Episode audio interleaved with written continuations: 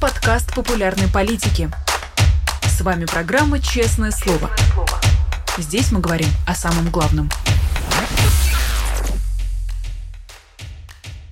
Рад вас приветствовать, друзья. Вы включили канал «Популярная политика». Меня зовут Руслан Шевединов. Будем в ближайшие 45 минут в рамках программы «Честное слово» сегодня говорить с нашим очередным гостем, интереснейшим собеседником, журналистом а, Сергеем Пархоменко. Будем говорить о главных событиях дня, недели, да и вообще в целом мы в 20-х числах декабря, может быть, каких-то промежуточных итогах года. Даже поговорим. Сергей Борисович, рад вас приветствовать. И я вас. Здрасте, очень рад быть у вас в эфире. А, Сергей Борисович, традиционно социальные сети, вот в дни, когда мы с вами выходим, 20 числа декабря, а, по, полны итогами года. Все рефлексируют, а, обсуждают, как прошел тот год и в личностном плане, и в окружающей нас среде, в данном случае общественно-политической среде. Итоги 2023 года, если подводить уже сейчас какие-то промежуточные, вы бы их как подвели? Охарактеризовали 2023 год как год чего? Год, когда война стала образом жизни. Как год, когда война перестала быть событием. Событие – это такая вещь, у которого есть, как у хорошего киносценария, начало, середина и конец. Обозримая вещь какая-то, небольшая. Ну вот у нас сейчас событие такое происходит. Вот оно случилось. Ну, наверное, завтра кончится. А, война больше не событие. Война – это э, среда, это то, в чем мы плывем, чем мы дышим, то, что нас окружает. Это и есть наша жизнь теперь. К сожалению, э, это злодею удалось. Он этого очень хотел. Это, собственно, было его задачей, потому что это способ правления России такой. Выяснилось, что это удобно, э, как ему кажется, надежно. Э, ему, тирану, фараону, диктатору Путину. Он этого хотел. Он это, в общем, даже не скрывал.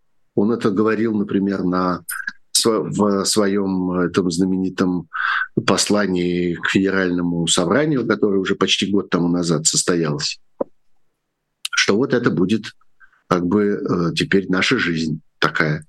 И так это произошло. Вот год этот заключался в том, что мы постепенно вживались в эту новую жизнь. Она становилась э, для нас как ни страшно это произнести, нормальный. Вот мы живем не просто во время войны, не просто тогда, когда случилась война, а мы живем э, войной и среди войны. Э, к счастью, таких, таких годов в нашей жизни э, до сих пор не было, ни в вашей, ни в моей. Мы с вами оба родились уже после больших войн. А, ну вот, такой год выпал есть теперь в нашей судьбе. Ну и всегда, когда подводят итоги года, загадывают что-то на год следующий. Вот если говорить, что этот год, вот год ужасный, когда война стала нормой, в году 2024 вы видите какую-то надежду на то, что это может измениться в какую-то в положительную сторону? Видите какие-то перспективы для положительных изменений? Откровенно говоря, я не думаю, что в 2024 году война кончится. Я думаю, что в 2024 году, я очень надеюсь, что в 2024 году может появиться перспектива ее окончания, может появиться надежда на ее окончание.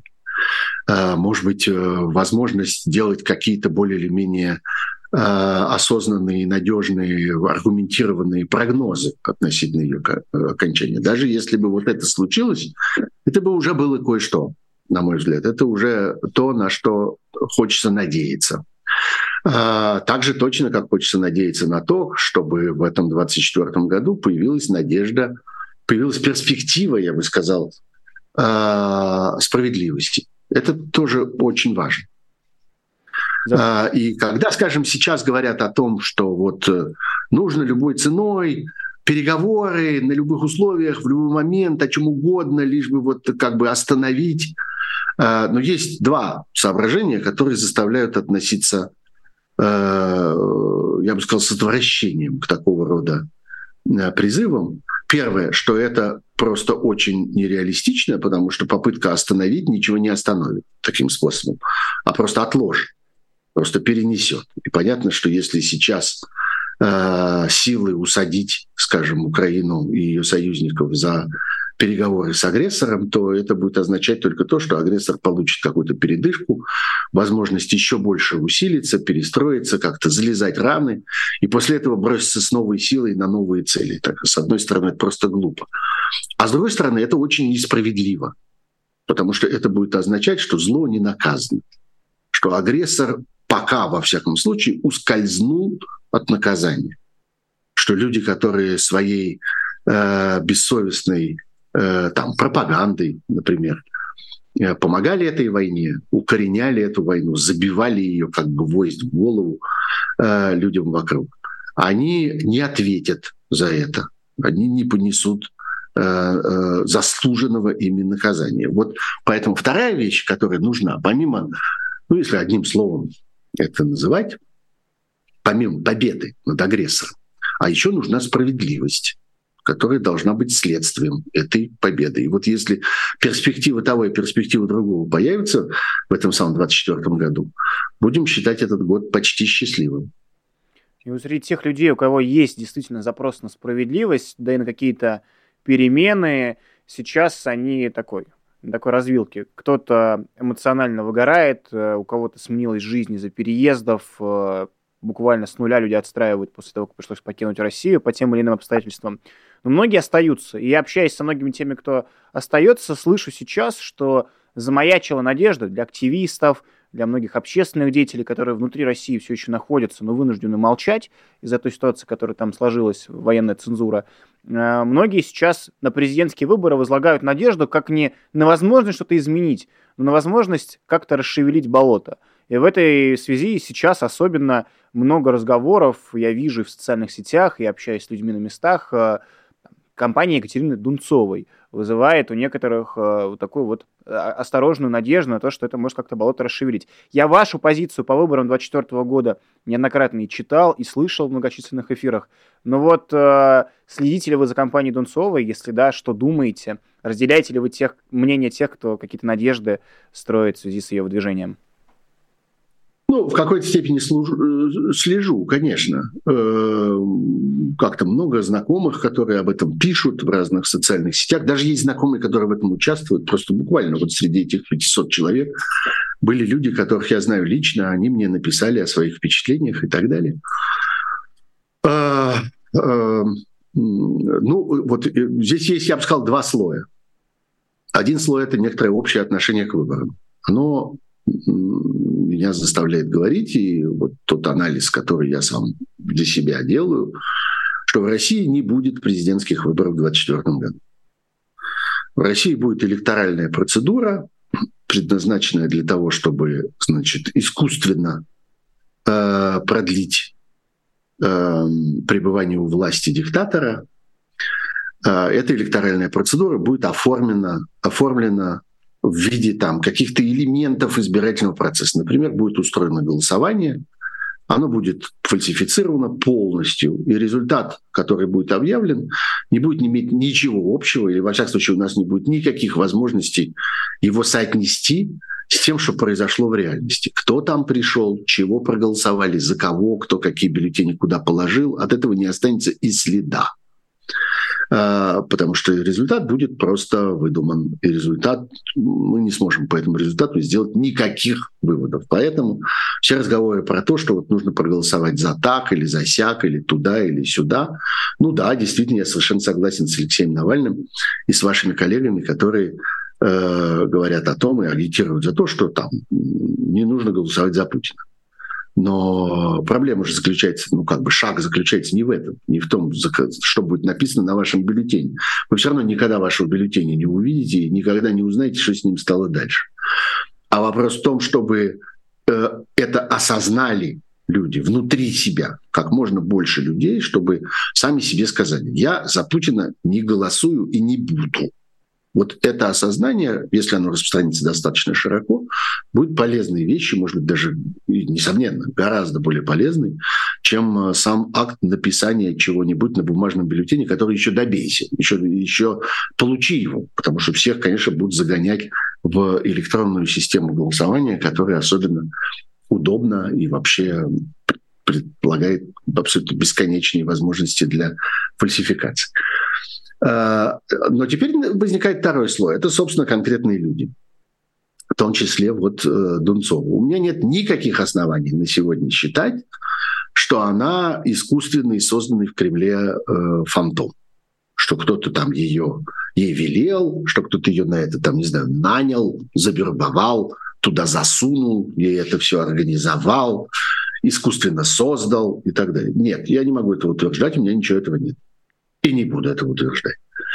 Э, я вполне допускаю, что это инициатива храброго человека и группы людей, которые вокруг него, нее, э, решили э, совершить этот поступок, в котором ну, я бы сказал, само действие, вот это тот самый случай, когда процесс важнее, чем результат, потому что результат нам неизвестен, мы не знаем, как оно повернется. А процесс, вот он происходит, вот сейчас происходит это действие.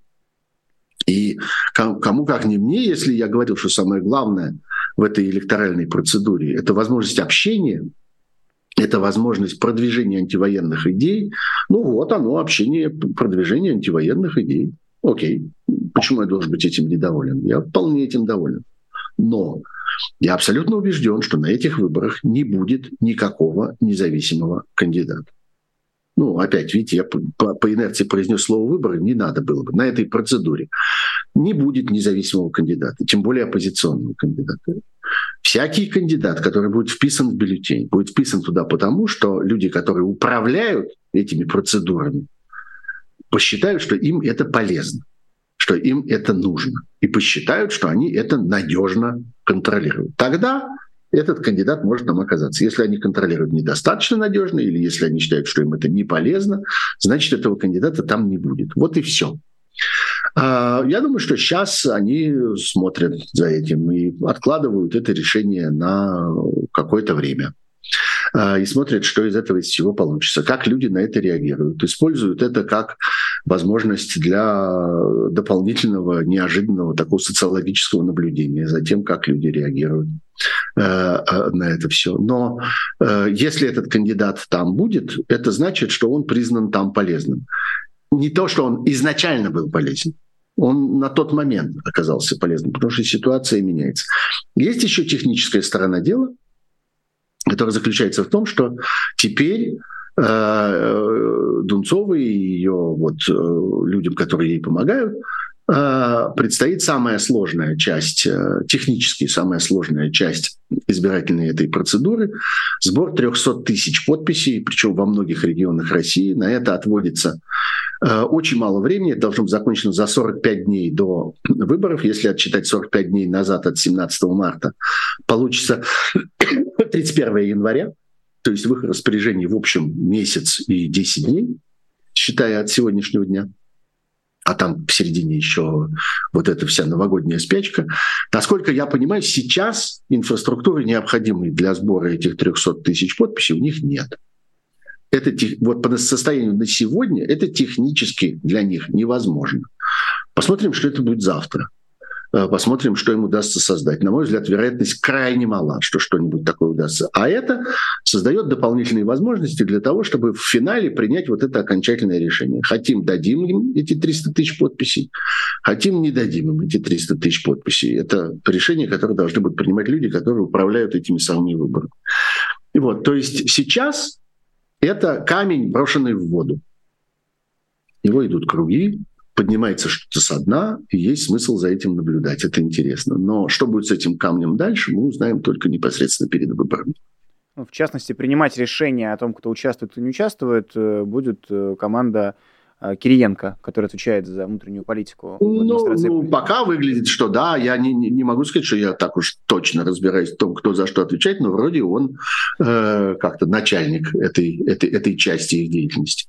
Сергей Борисович, я знаю отношение многих к такой вещи, как журналистика источника, когда, тем более в диктатурах, вещь довольно сомнительная, но вот сейчас появилась публикация в «Медузе» о том, что якобы в некую опалу даже попал э, господин Кириенко у Путина. Я хочу вас спросить, вот мы много знаем уже, 7 лет он руководит российской внутренней политикой, до этого яркий деятель э, конца 90-х, политический, начала нулевых. Э, охарактеризовать Кириенко – Какими словами можно? Вот видели разные мы версии Сергея Кириенко. Вот э, для вас какой сформировался его образ? Как вы его опишете, Сергей Кириленко, и его роль вообще э, в том, что в итоге случилось, война и полнейшая диктатура к декабрю 2023 года? Ну, он, конечно, международный преступник первого ряда. Один из тех, кто должен сидеть на, на, на, на первой лавке, как-то вот совсем на виду у всех. На первой лавке в зале судебного заседания он должен сидеть. И, наверное, в наручниках, как особо опасный преступник. А, ну, знаете, как-то сформировалось все-таки не сейчас, что называется, давно здесь сидим, давно, давно смотрим, и он, а он тут давно ходит. Так что было все-таки много лет на то, чтобы как бы понаблюдать за этим человеком невероятно циничным, невероятно э, целеустремленным в том смысле, что он готов для своего карьерного продвижения абсолютно на все, и у него есть еще и внутренние, так сказать, всякие травмы, связанные с этим его неудачным премьерством. Когда-то давно-давно, в конце 90-х годов, ему, так сказать, надо доказать, отомстить, продемонстрировать, что вот нет, все на самом деле не, не так, как вам тогда показалось, и на самом деле вы все еще узнаете, вы все еще поймете. Это особенно опасный такой э, яд, который растворен бывает в человеческой натуре. Вот э, он большую дозу этого яда, надо сказать, принял. Э, и мы видим следы этого э, в том, что, в том, что он делает. Я действительно отношусь, я бы сказал, иронически вот к тому, что теперь называют журналистикой источников, потому что я просто сам, будучи достаточно опытным редактором и человеком, которому приходилось работать со многими такими журналистами. Я сам был таким журналистом много лет, но совершенно другую эпоху, когда это э, было э, сопряжено с совершенно другими политическими обстоятельствами, политическими порядками. У меня было много источников. Дальше я смотрел за тем, как источников становилось все меньше и меньше, и как в какой-то момент они полностью исчезли. Поэтому я не очень верю в наличие серьезных источников у тех, кто сегодня рассказывает о том, что они есть. Но ничто не мешает нам э, смотреть снаружи на эту систему, оценивать ее, делать из нее свои выводы. Э, и умный человек делает умные выводы, а глупый человек делает глупые выводы. Вот и все. И я как-то рад, что среди моих коллег есть достаточное количество умных людей, которые, например, говорят о том, что да, э, диктатурам свойственно опасаться тех, кто засиживается возле власти.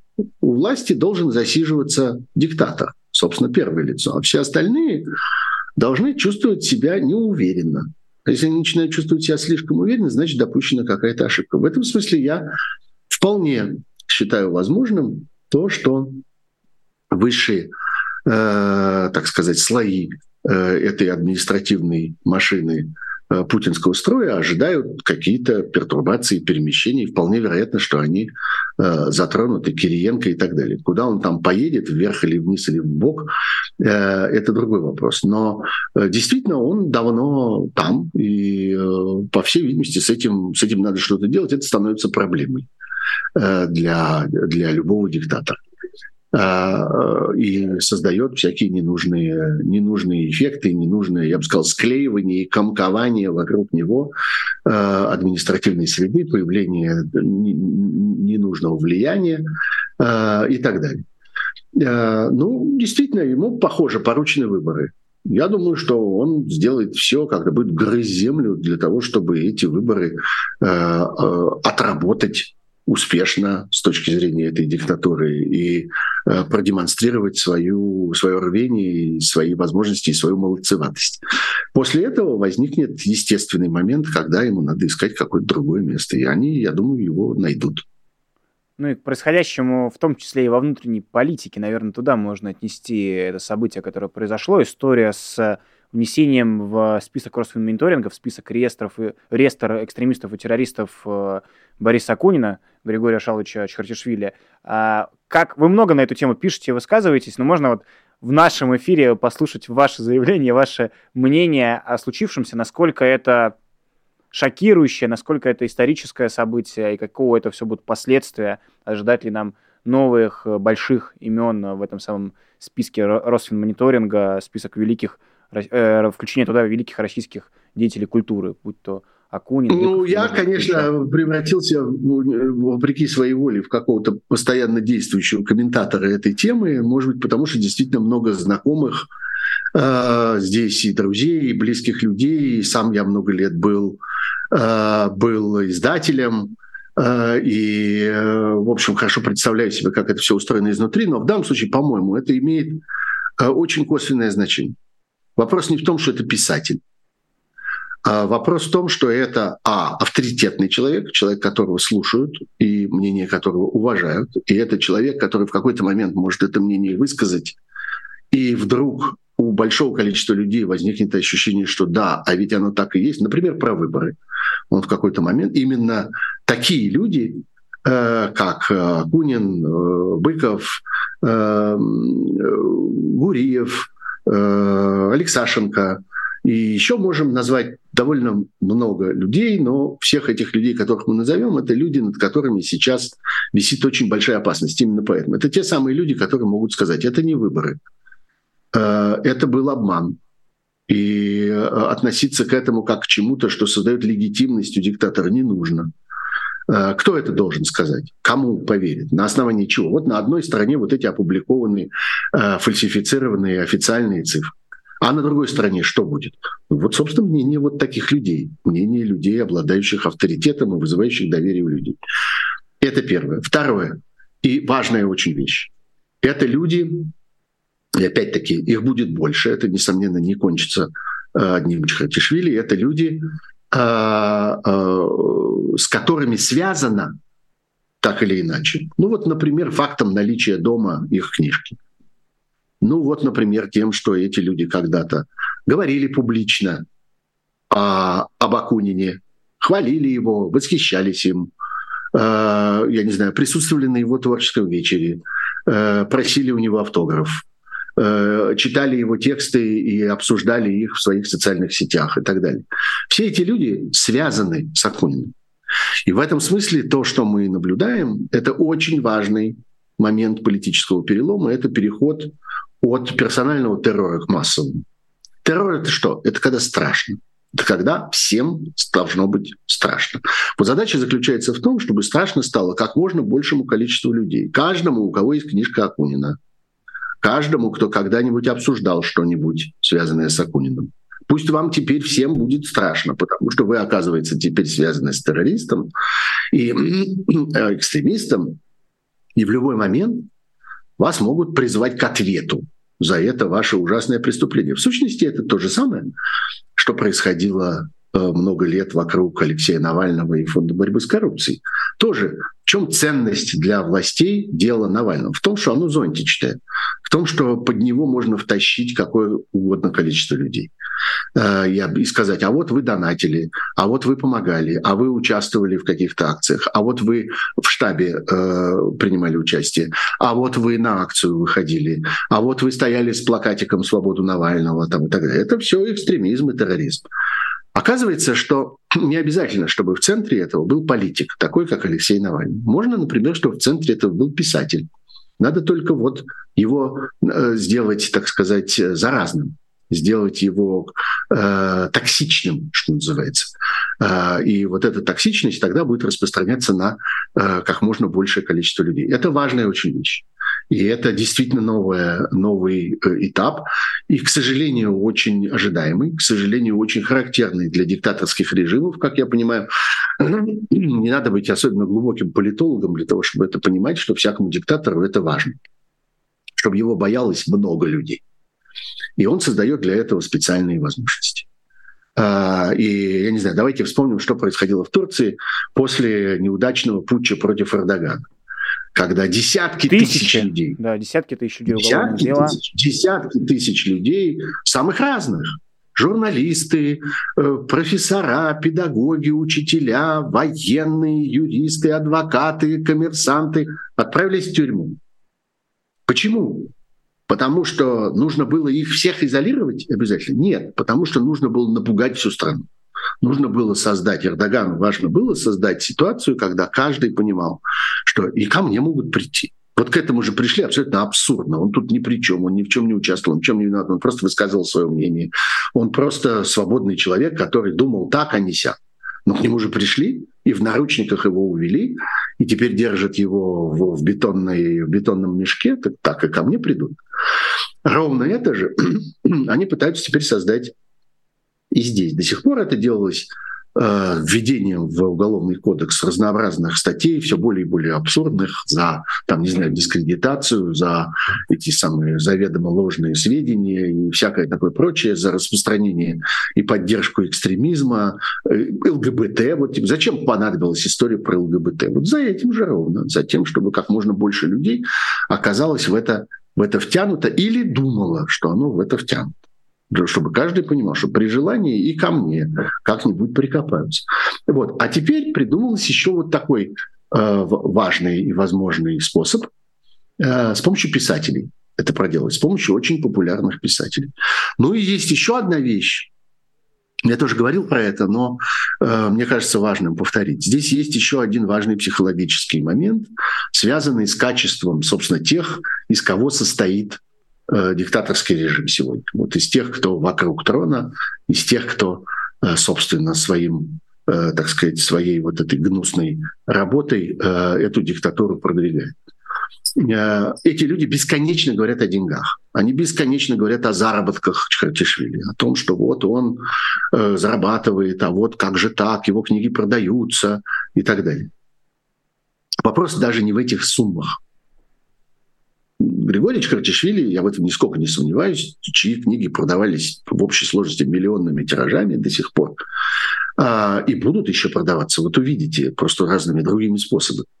Э, как-то человек, э, который достаточно хорошо заработал на этом, на этом своем труде и на своих этих произведениях. Ничего не скажешь. Затея удалась. Все в этом смысле в порядке. С другой стороны, ничего такого невероятного. И среди людей, например, которые э, сегодня в путинской пропаганде или тем более, так сказать, в путинском э, этом воровском режиме, построенном на бесконечных откатах, бесконечных, бесконечном воровстве, коррупции и так далее, конечно, люди гораздо-гораздо более богатые. И сам цифры совершенно другие, и, и, и суммы совершенно космические и астрономические. Чего же они так бесятся? А потому что они знают цену этим своим деньгам, и могут представить себе цену его деньгам. И глядя на Акунина или на Быкова, или на Гуриева, который сегодня э, высший руководитель одного из крупнейших, авторитетнейших в мире авторитетов, э, университетов школы Сьянспо в, э, в Париже. Они видят, какой ценой это э, досталось, и отвечают себе, не унизительной ценой. А ведь им не пришлось ползать им не пришлось лизать, им не пришлось халуйствовать, им не пришлось бесконечно терпеть эти унижения, им не пришлось бесконечно э, как, как бы жить понос в дерьме, как мы живем, говорят они себе. Они-то знают, чего стоили, чего стоит их, так сказать, допуск в этот круг, где, возможно, такая коррупция, чего стоит э, допуск в этот телевизор там, и так далее, и так далее. На что им пришлось пойти? Через, какое-то, через какое количество и качество этих унижений. И вот этого они вынести не могут. И это их приводит в неистовство, что, оказывается, есть люди, которые заработали, заработали, они заработали, но они заработали честно, спокойно, красиво, с достоинством и э, с, с уважением ко всем вокруг и уважение, с уважением всех вокруг к себе и так далее. Им очень трудно это пережить. И они как-то мстят, и они надеются, что они это сломают. Они надеются, что они докажут, что единственный способ заработать – это вот как мы, это ползать.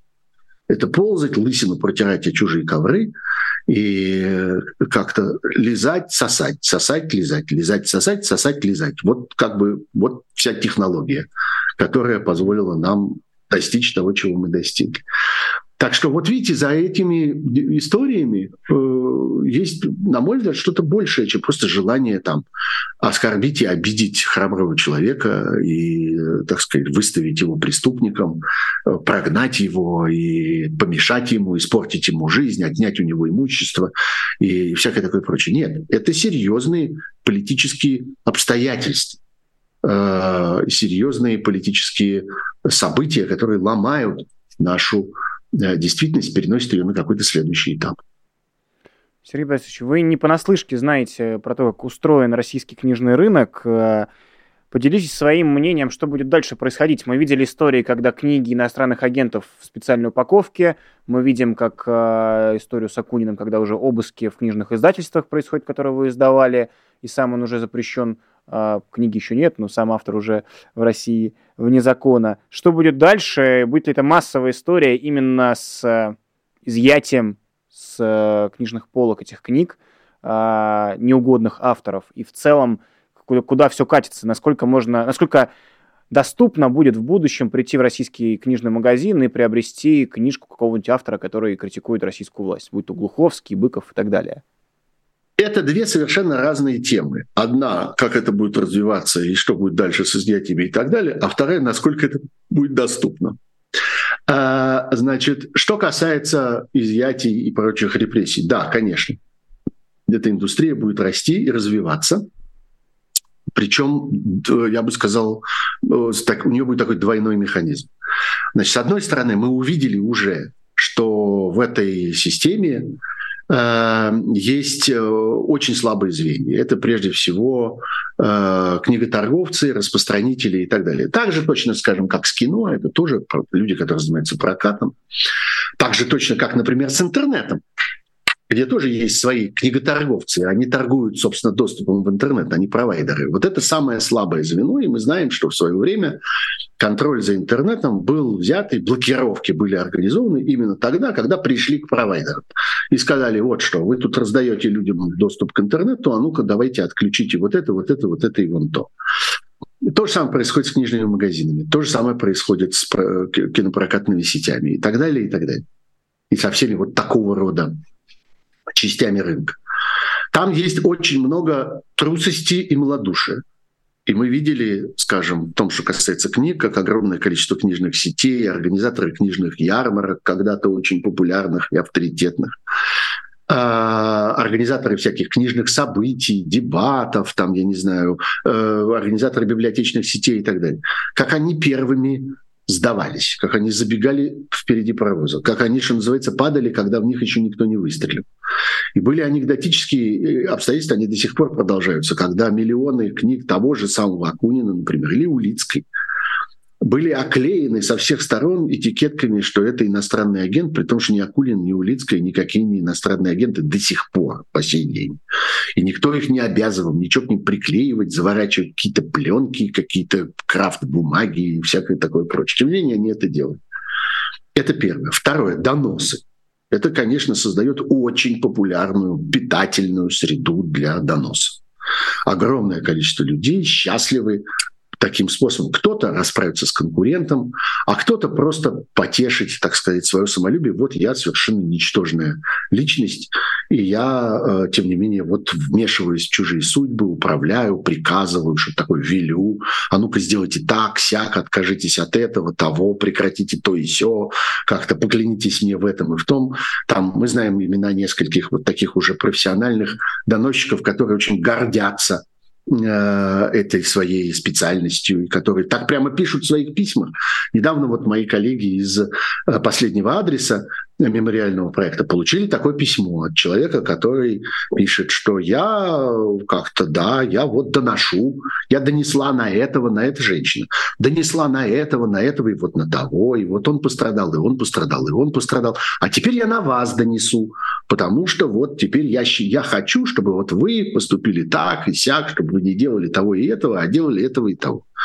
И вот как-то, ну, конечно, первый рефлекс сказать, что она сумасшедшая. А второй рефлекс сказать, что, ну да, вот человек таким способом самоутверждается, таким способом вылезает из ничтожества и как бы создает себе какое-то странное уважение, которое, то, то, что он сам называет этим уважением. Доносов будет много. И в этой книжной истории тоже. А, э, так что с этим, э, с этим несомненно, несомненно так и будет. Но начинается противоположную историю, сопротивление. И, конечно, книги в целом очень э, для этого подходят.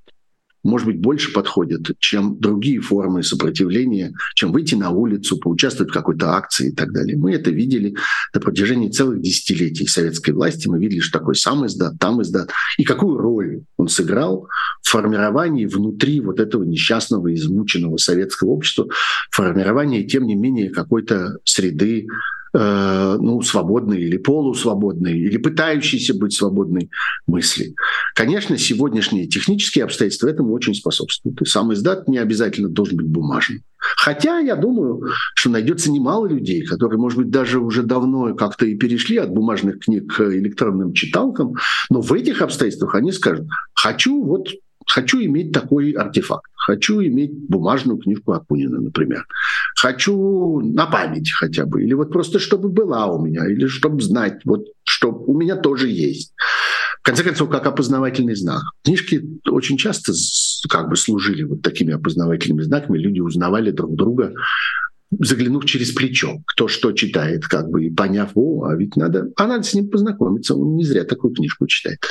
Вот, э, так что будет сам издат, и будет там издат, конечно, то есть издание русских книг за пределами России в разных формах, бумажных, электронных, аудиоформах и всяких прочих, в разных, с разными способами их распространения, через всякие торренты или через сайты такие, сякие, через телеграм-каналы, через прочие социальные сети. Мы это, несомненно, все увидим. Поэтому в конечном итоге я думаю, что аудитория этих, писателей, э, этих писателей вырастет. А, хотя и изменится. Конечно, кто-то отпадет от нее, кто-то появится, появится новый. Это потребует очень больших усилий. Конечно, громадных усилий от них потребует то, чтобы это как-то продолжало их кормить, хотя бы на каком-то минимальном уровне, потому что все-таки система торговли книгами, бумажными, электронными и всякими прочими, аудио, а, сейчас она хорошо налажена. И популярный автор ну, как бы понимает, на чем он здесь заработает. А предстоит эту систему построить совершенно по-другому. Вот, между прочим, тот же Акунин этим занялся давно, заранее, создав этот сайт «Бабук», который я всем очень рекомендую. Бабук, в смысле Борис Акунин Бук. Ну, найдете, нагуглите. Вот, где все это можно найти. теперь не только его, а и многих других авторов, которых он приглашает к нему присоединиться. Да, ссылочку на Бабук мы тоже в описании поставим. Друзья, переходите, да. конечно. А, Сергей Борисович, я напоследок, у нас осталось не так много времени. Последний вопрос хочу посвятить, ну, не последней по важности теме. 15 а, дней назад мы последний раз а, видели Алексея Навального, адвокаты 5 декабря смогли последний раз с ним пообщаться. С тех пор неизвестно его местонахождении физическом состоянии, моральном состоянии, ничего, никакой информации нету. Все, от ООН до самого рядового европейского клерка, все высказались на Западе, вся западная пресса написала, э, огромное количество спикеров русскоязычных, э, я имею в виду там комментаторы, журналисты, политики, высказались, э, и ответа по-прежнему нету. Э, что вы про эту историю думаете? Как вам кажется, где Алексей Навальный, что с ним, почему это происходит Российское сейчас. законодательство очень, российское законодательство очень располагает к тому, чтобы вот таким образом мучить людей, мучить их неизвестностью. И неизвестность это, конечно, и для того, кто, собственно, внутри нее оказался, потому что сам Алексей Навальный, э, я не смогу вам сказать, где он и что с ним происходит, я не знаю этого. Я только очень надеюсь, что он жив. Э, так вот, э, если он действительно жив, как ни странно, не страшно это произносить, то, конечно, он понимает, что он в руках своих палачей, и они могут держать его вот так совершенно одного. Он остался с ними один на один, без присутствия адвокатов, близких, публики, вот всей, это, всего этого огромного количества людей, которые ему сочувствуют и за него переживают. Он остался там внутри один, и они могут делать с ним абсолютно все, что угодно. И это способ мучения, это способ моральных издевательств. Конечно, это способ мучения и моральных издевательств над членами семьи э, человека, в данном случае Алексея Навального, его друзей, его друзьями, его соратниками и так далее, и так далее.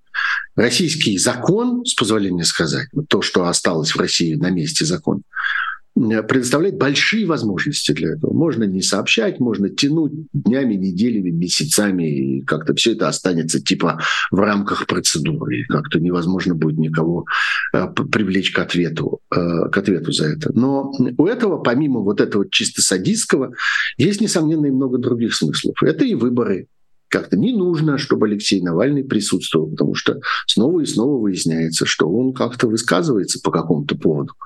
И все к этому прислушиваются, и оказывается, что это важно.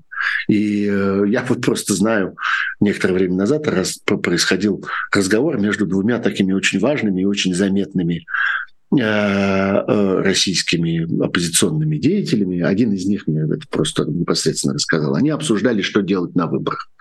Обсуждали, обсуждали, обсуждали, обсуждали. А потом один другому говорит, слушай, ну мы не можем с тобой ничего приделать, э, придумать. Надо попросить Лешу Навального, чтобы он нам что-нибудь выдумал и как предложил нам что-нибудь умное, потому что мы, видишь, с тобой ничего не можем тут сочинить. Сидим уже сколько времени, ничего у нас не выходит. И это очень э, ситуация правдоподобная. Я как-то легко верю в то, что это ровно так и происходило, и Навальный много раз нам это продемонстрировал, что он тот человек, который способен что-то придумать на том месте, где никто другой ничего придумать не может. Вот. Э, и есть, наконец, э, самая общая ситуация, самое общее соображение. Ну, он остается влиятельным российским политиком, хоть с выборами, хоть без выборов. Он продолжает управлять процессом. Он продолжает вмешиваться в повестку, он продолжает создавать все новые и новые, и новые поводы для возмущения людей этим режимом. Хотя, казалось бы, законопатели все дыры.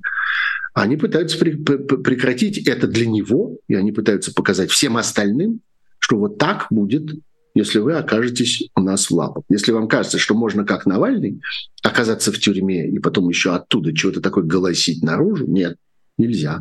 Мы умеем делать так, чтобы ничего оттуда не Э, раздалось и ничего оттуда не проникло. Можем делать это долго, можем делать это надежно. Вот видите, как у нас с Навальным хорошо получается. Вот, собственно, чему мы оказались свидетелями. Да, собственно говоря, 21-22 декабря последние суды, назначенные на, в этом календарном году у Алексея Навального, где он должен присутствовать. Э, в случае, если опять нам не продемонстрируют его, то в следующий раз это только 10 января, и это неопределенность, с которой будем ходить в Новый год, довольно пугающая. А неопределенность вообще его состоянии.